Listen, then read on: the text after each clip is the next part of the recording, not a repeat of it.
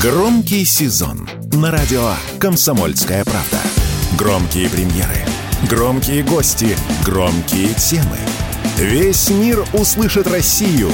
Весь мир услышит радио «Комсомольская правда».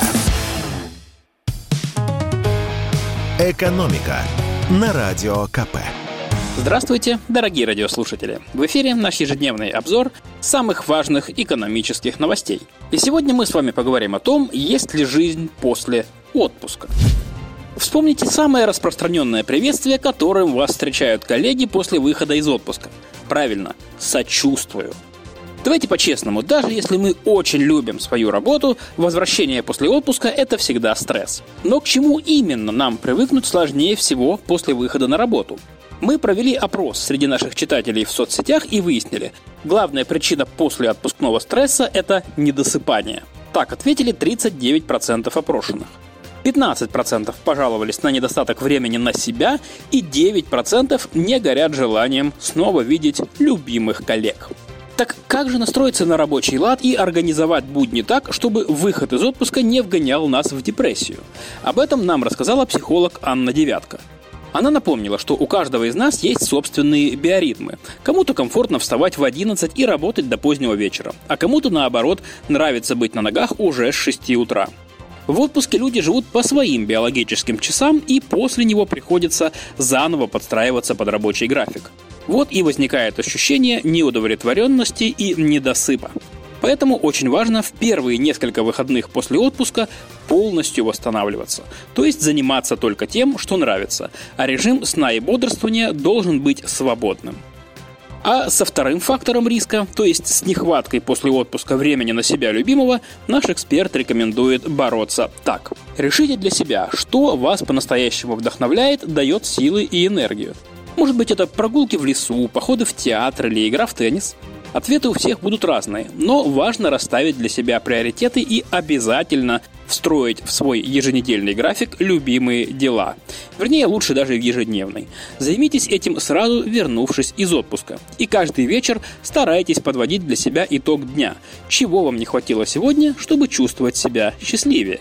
Кстати, самым неожиданным итогом опроса для меня стало то, что 15% россиян с удовольствием возвращаются из отпуска на работу и никакого стресса не испытывают. Что же это за уникальные люди такие и где они водятся? Как объясняет психолог, конечно, среди нас есть люди, которые научились гармонизировать свою жизнь и для которых выход на работу не становится стрессом. Но немало среди нас и тех, кому отпуск дается сложнее, чем обычные рабочие будни – Например, дальняя поездка с двумя-тремя детьми – это тот еще отдых. Все время нужно быть в напряжении. А на работе все четко. Свои правила, своя иерархия. Так что кому-то на работе действительно лучше, чем на отдыхе с близкими людьми. И напоследок у меня есть приятные новости об ипотеке. Правда, не для всех. Правительство смягчило условия ипотечных займов для IT-специалистов. Напомню, специальная ипотека для айтишников появилась в прошлом году. Ставка по ней составляет 5% годовых. На таких условиях жилищный кредит могут взять сотрудники организации, которые входят в реестр IT-компаний Минцифры.